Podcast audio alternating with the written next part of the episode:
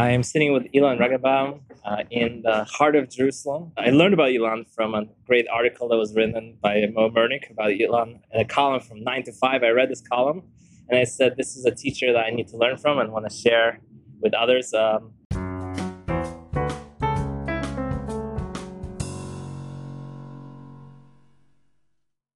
Uh, Ilan, can you just share a little bit about your professional history and also just your aliyah, uh, where you came from, where you are now? Sure. Thanks for having me. Um, I moved to Israel about five years ago. Grew up in Atlanta, Georgia. Studied at the Yeshiva University in New York. Uh, originally from South Africa, and scattered between all of that uh, through high school. Founded a, a, company, two companies. Sold one of them. One of them failed. Worked a little bit in venture capital in Israel and for the last uh, couple of years was in the Air Force in various uh, positions throughout the IDF as Chief Innovation Officer for the IDF spokesperson and running the innovation unit of the Air Force. And today I am the director of CIFTech. Amazing. Well, thanks so much for giving us some of your time. I know how busy you are. Ilan is running from me into meetings, so I appreciate that we have a chance to speak a little bit. Uh, so, Ilan, just clearly you had an amazing career, career that was building in the States. You, you know, launched the company, one succeeded, one failed. You succeeded by failing, so it's all it's all great. So you have two successes. You go to SIMS for university. You're from Atlanta, so it's obviously got the southern charm going for you. Uh, why Aliyah? Why you moved to Israel if things are going so well? There's the old uh, joke. Um, some people may have heard me say this before, but uh, the old joke in Israel is how do you uh, have a small fortune in Israel? you move here with a big one. Right. Israel was not often known as the financial uh, center of, of any anything. And I like to think of that joke, a new version of that joke. Okay. Like, how do you have a small fortune? It's not funny to me. Yeah, it's not a funny joke. Yeah, it's not uh, funny for person three But I think my it's a very sad joke. my version of the joke is yes. funny. Is that how do you have a small fortune here? You sell your startup to Intel for fifteen billion dollars. Uh. That's, that's, what happened with Mobileye. Mobileye was Jerusalem-based company, $15 billion by Intel. And yes, hopefully we can all have such big exits like that. But the high-tech ecosystem, what's happening here is just mind-boggling. And so when I was still in college, I came on a program. I interned at a, uh, what was then Greylock uh, Partners in Herzliya in venture capital. Now it's called 83 North. Did a summer there and saw firsthand that Israel, it's it's not just this uh, amazing country to visit, but there's also a lot of stuff happening in the high tech scene. And so I thought I could either be living in the U.S. and kind of be a small fish in a big pond, or move to Israel and try to figure out where I can find my my space here. Amazing. So one of the ways that we talked a little bit offline is the way that you achieve that is really by focusing on networking, right? Uh, Olim come to Israel um, with a lot of ambition, a lot of hope, and and the, the, the secret that we kind of don't talk about is a lot of Olim leave, mm-hmm. right? And it's the people who share why they leave. It seems like the consistency is that look, they love the country, they love the people, they have a connection here. Financially, it's just too difficult. Right? So they just feel like they're used to a certain type of lifestyle. They want to live that type of lifestyle. They want certain convenience. They want certain the prospect of where they could become. You know, how do you network appropriately in order to be able to build um, the economic opportunity that you want to have as an Oleh? Well, I think stage one for networking is mindset. Yeah. Um, is first of all knowing that despite all the amazing stuff happening in Israel, Israel is not a simple place to live. So if you, think, wow. yeah, you, you got to admit it. Um, if you uh, if you delude yourself, then it makes it even harder. So you move here, you got to know that it's it's culturally, financially, it's not not simple. But if you know that there's other benefits and other good things of, of being here, then it makes it much easier. So, with that in mind, first of all, there's no Jewish private school fees here, so you save a ton of money there. Thank you. Uh, health insurance fees. Uh, Thank so, you. Check, so, check. So, those are two big ones, but more on a professional side and, and the networking side, once you've got that all in mind, is is knowing that when you come to Israel, what are you coming to Israel for? What are the kinds of people that will help, and how do you leverage that network and not just act like somebody that's shooting blindly and trying to just land whatever job uh, comes their way. So. I think the key to moving here is the networking and networking with the plan, knowing you want to be in venture capital, you want to be in the startup world, or you want to be out of high tech altogether. I think about 10% of the population works in high tech despite it being a much bigger contributor to GDP, but a very small number of people work in it. So there are other things that Israel still is amazing at, whether whether it be biotech and uh, well, that's technology, but uh, but uh, water, agriculture, right. a lot of different sectors that Israel is very good at that aren't directly part of the high tech world. So whatever you want to be in, pick that, understand who the key players are, and then start to build a plan, even before you've moved to Israel, about who you need to speak to, what are the kinds of connections you need to have, and, and in what sector, and then you start moving from there. So this constant theme is, is it requires a lot of self awareness. Mm-hmm. Uh, it requires a lot of honesty and self awareness, yeah. which a lot of people, myself included, struggle with a lot. So how do you become honest with yourself? Like how do you get self aware? That's a really deep question. Um, at least when it comes to your career, I can't even give a straightforward answer because I kind of fell into the concept of working in venture capital. Sounded like a cool industry, but over time, I keep trying to be very self-aware of what direction my career is taking me. Yet, if you would have asked me uh, five years ago when I moved here, even before that, that today I'd be running a startup program in conjunction with Hebrew University, or that I would have spent the last three years serving in the military, I would have, uh, no disrespect, laughed at you. um, so uh, it's also it's understanding kind of the general direction you want to go, uh, but also having the flexibility to say that, uh, as my grandmother used to say in, in better Yiddish than I'll say now, "Men's draft and God laugh." Man plans and God laughs. You just have to have a good sense of humor uh, along the way and, and be flexible. So know the direction you want to go, know the people you want to meet, but also be very flexible in, in having how your plans will change. So if you use yourself and your process as a, as a parable, mm-hmm. can you talk a lot a little bit about how you de- dealt with those stages? Yeah, so so I guess stage one for me when I was still in college, I as I said, I I founded a company and uh, was was living off the proceeds of, of that uh, that company while I was in college, and so I knew very broadly. I wouldn't wouldn't call it a t- big exit. I wouldn't call it a tech company, but I still I had was bitten by the startup bug. So I knew that area. I knew I wanted to be an entrepreneur, and so I heard about this concept called venture capital, and knew that there were a few graduates of Yeshiva University that had gotten into venture capital, but also I started to think, well, let's try find whether it's graduates of, of my school, but let's find other people in Israel in this space and start emailing them cold emails. Yeah. Um, saying, I want a summer internship. Can you tell me a little bit about how your cold email looked? Like, what was the it was, it was what was the what, what, was the headline? Um, South Africa Atlantic guy looking to go to Israel. It's VC. I like you. Don't do what I did.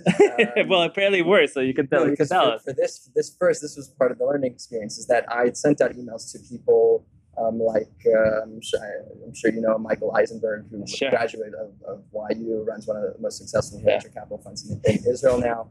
I sent him an email saying, "Hey, I more or less I am at YU. You looks like you guys do amazing stuff. I want to work in venture capital." Wow. And then he responded back to me. He got you got a response back. So that was five years ago. You would not get a response back for that now. Probably, probably not. not. But, this, yeah. was more, this was probably seven years ago. Seven years ago, and, uh, and he responded back to me one line saying, uh, um, "Sorry, we're not hiring." Oh. And um, and uh, looking back, well, I said, "What what did I, what was I doing there? I was asking somebody for a job, somebody who's insanely busy, somebody who knows nothing about me, uh, who doesn't have a lot of time." And so all those emails, yes, I may have gotten some responses from myriad of, of people in the industry that I, that I messaged, but very few of them were real connections. And did I get anything out of them? Because I was asking them for something. And so then I, over the years, uh, anyone who hasn't read the book, uh, How to Win Friends and Influence yeah. People by Dale Carnegie, I very much adopted that idea that, okay, I'm going to, whether it's get a job, meet people, or more specifically or more broadly, build my network, how am I going to get not just the Michael Eisenbergs of the world, but, but the people that are very busy, very successful. How am I going to get them to speak to me and build a relationship with them? And what can I have to offer them?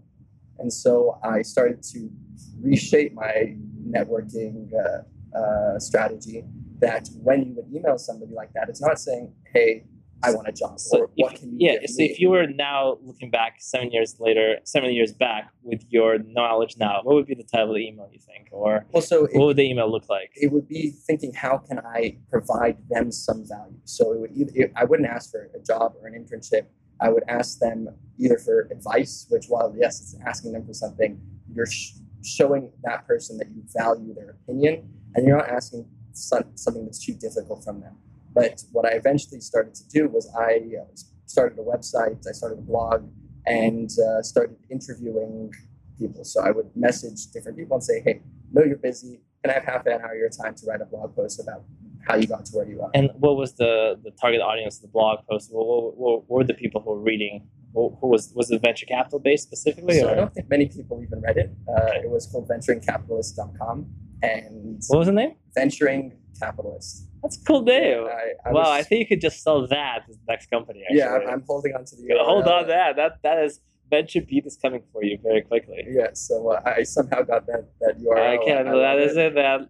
Um, but that yeah, sounds very impressive. I didn't have much readership despite the cool name. For me, it was that was the, the key in the door. Admittedly, a lot of those those old blogs are, are still up there, but if anyone happens to see, you'll see that there weren't many there.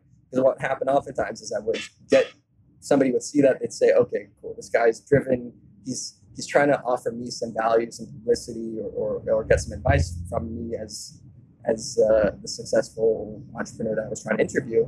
And and oftentimes they would say, "You know what? I'm not too interested in being interviewed, but I'm happy to meet you half an hour for a coffee or, or speak to you or give you give you some advice." So while I didn't end up having to write too many blog posts, because I was offering them something to an extent, then uh, they were more willing to talk to me.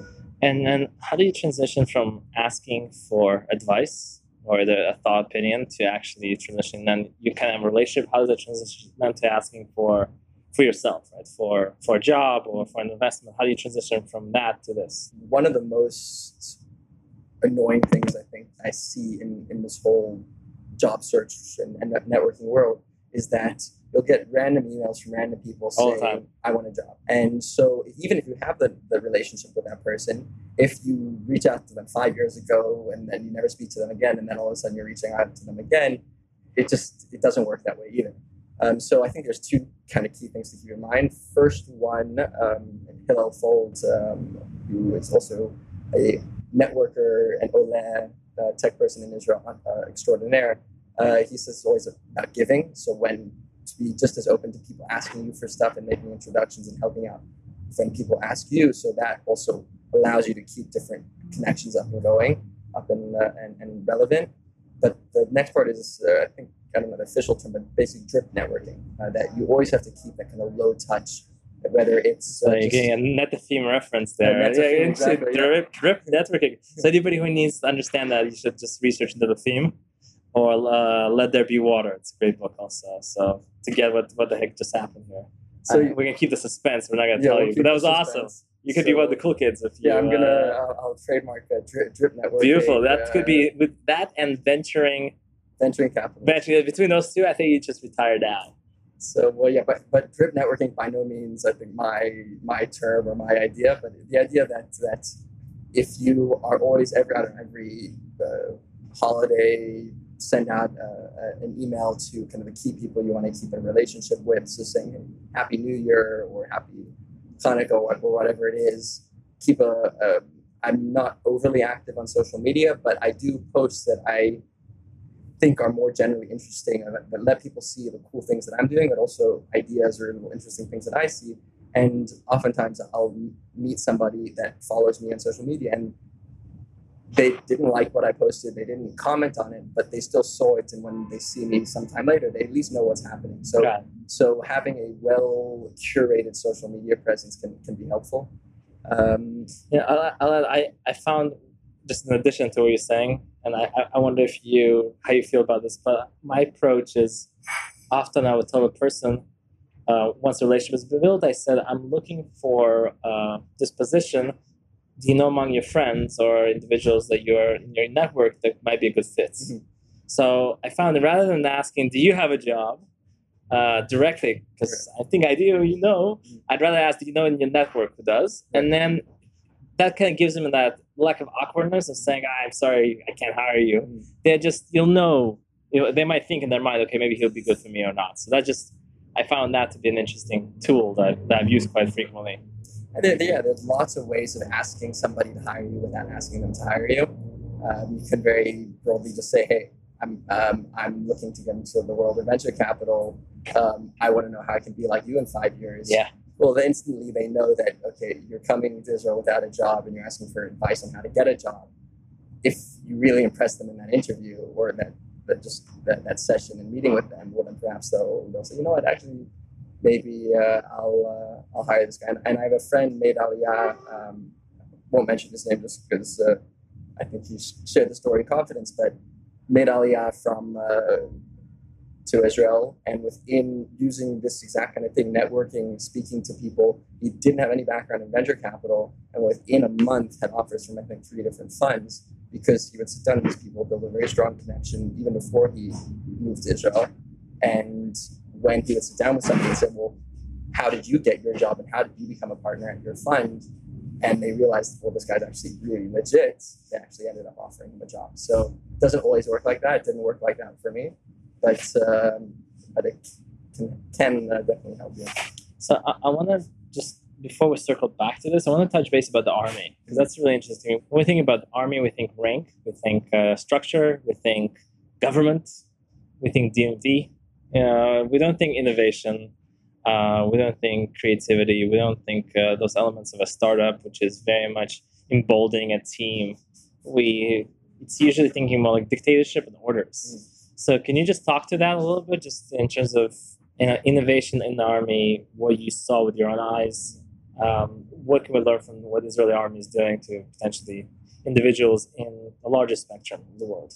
Overall, the IDF is the most informal military in the world. Um, they focus on the tachlis, the, the, the core, what's most important, keeping the country safe. So when it comes yeah, it's very important. It's yeah, it's the most important thing. And while of course in the military you need to have discipline and rank and all that kind of stuff, it is all secondary to the, the, the goal of, of why the IDF exists. So if there is a situation where and of course this is a generalization, but if there's a low-ranking officer or soldier who has a, a better idea, a better way of doing something, and has not the chutzpah, but but respectfully brings up the way of doing something or, or figures out a way of starting a program that is relevant to the army, then there's a lot more openness to that kind of stuff. And I'll give the example of I had to do six months in the army. I ended up signing more and more as I really was enjoying my job in the Air Force Innovation Unit. And me, along with, with two other soldiers, neither none of us were officers,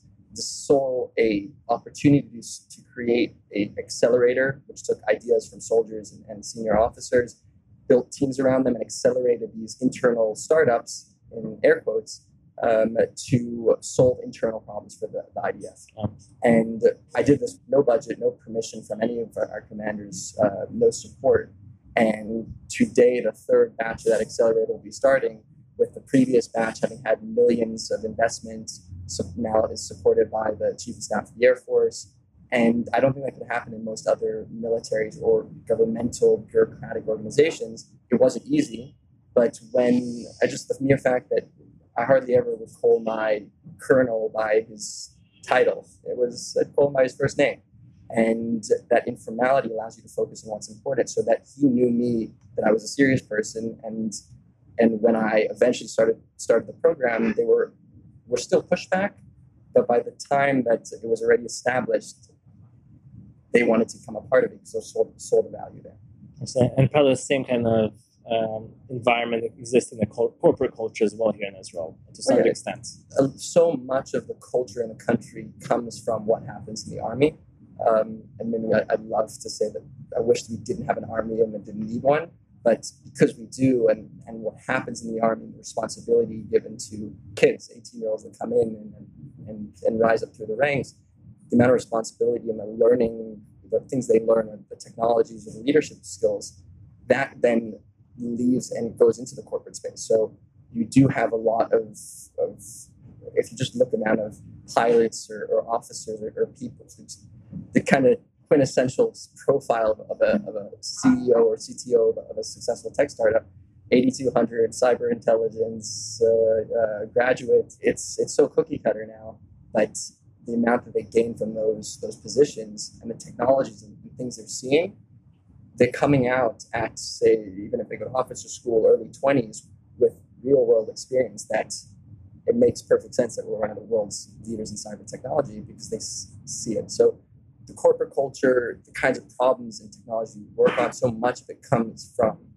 what is happening with the IDF. So my last question to you is a lot of Olim don't have the privilege or the ability or the, the opportunity to go to the army. Right? So we're, we're missing that part. Right? We're missing that educational infrastructure. So how do we make up for that? How do we identify our advantages? Right? So we we haven't we haven't gone through 8200. We're not in a unit that our buddies are not forming companies that want to invite us in. How do we identify our own strengths right. that we can tap into that others would gain from going to the army? I'll say this that that I had I not been required, the rules have changed. But, but when I made Aliyah, I was required to serve six months. Yep. I would not have served otherwise because just the guarantee of getting a good job. I got very very lucky that I got into an amazing unit for that first six months, but I would not have served if I hadn't been forced to, and I would have been much worse off, and my network would have been. I would have had to work a lot harder to get where I am today. And so with Olim that now don't have that opportunity to serve for such a short amount of time or or to they move here when they're older or whatever reason is that they, they don't serve um, the the fact they have to play catch up but there are other things that Olim come with that even the most successful graduate or, or, or uh, um, veteran of the army doesn't have. So first of all it's your language it's your understanding of, of the culture outside of Israel. At the end of the day, the, the biggest market though, that Israel faces and, and Israeli startups uh, approach is not is Israel. Yeah. So you have to under, leverage what you've done in America, your connections, your your understanding of the, the culture to to Israelis and make them understand what you can, can offer. But also, we have, as Olim, we have our own amazing network. The, the amazing thing that you can reach out to almost any Oleh that is in a success, successful position uh, across the country and say, hey, I'm not, I know you're busy. I, I know people at, at, senior Fortune 500 companies, global companies that, that are running their offices, they're leading running their offices. I believe the previous head of, uh, of Intel in Israel, um, she, she was from South Africa, lived here a very long time, but hola, hola, reaching out to them and saying, building the connections, creating events that connect Olim and, and those networks, those can be incredibly valuable as well. You're having so many successful Olim that are coming here. Well, why not try and leverage that? And a great example, two friends of mine from Tel Aviv um, started what's called Olim in Tech. Amazing program. They have all these great startups, VCs. It's expanded to outside of, of tech now. They have all different types of speakers. They're doing courses. It's a network for Olim in Tel Aviv. They've also now done events in, in Jerusalem use the network that we as Olim have. And it's not just the normal American Olim, but from all over the world.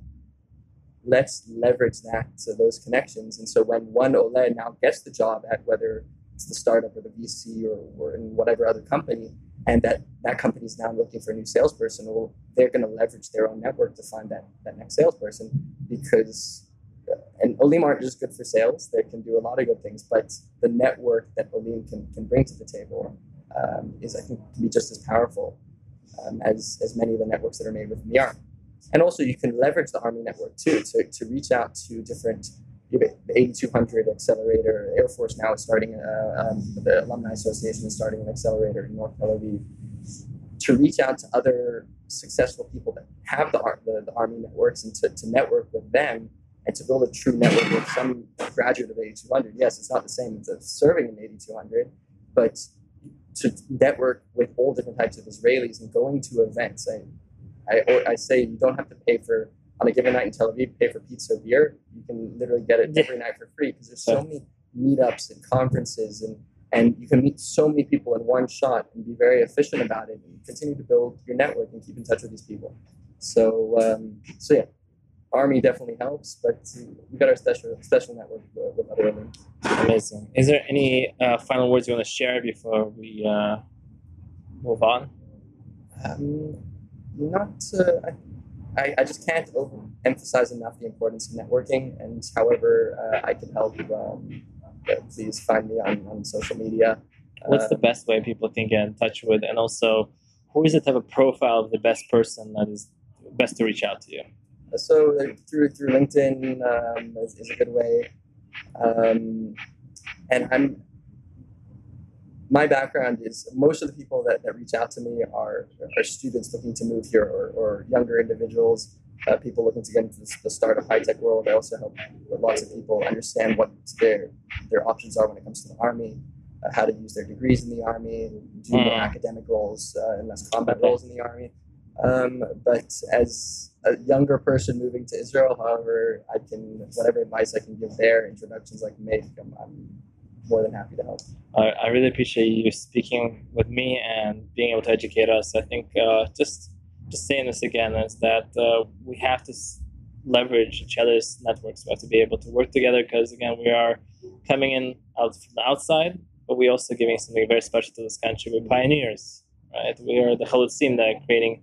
We're bringing something from our own background, which Israel needs, but we have to be able to be clearly articulated, right? We have to explain to people how we can help. Um, one of the things that just um, is really important is to not to not be a nebuch, right? We're coming to this country to give and the more we give to this country, the country will be able to give back to us, right? So um, thank you so much for being a giver and uh, being able to teach us. Thanks. I've learned from many other pioneers before me, uh, both both in recent times and, and well before that. But uh, however, uh, I can help to continue to build Israel, the startup nation, and beyond. Uh, it's an exciting place to be.